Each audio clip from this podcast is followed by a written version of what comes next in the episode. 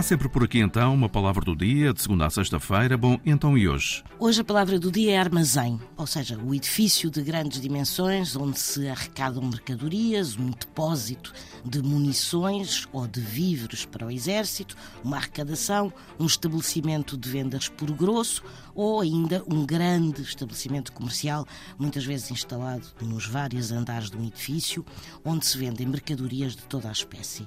A palavra armazém é claramente uma palavra que nos chegou através do árabe e da palavra al-mahazan, que remetia para botica, celeiro e, inicialmente, apenas para depósito de armas. Só muito depois é que passou a ser usado como depósito de víveres entreposto.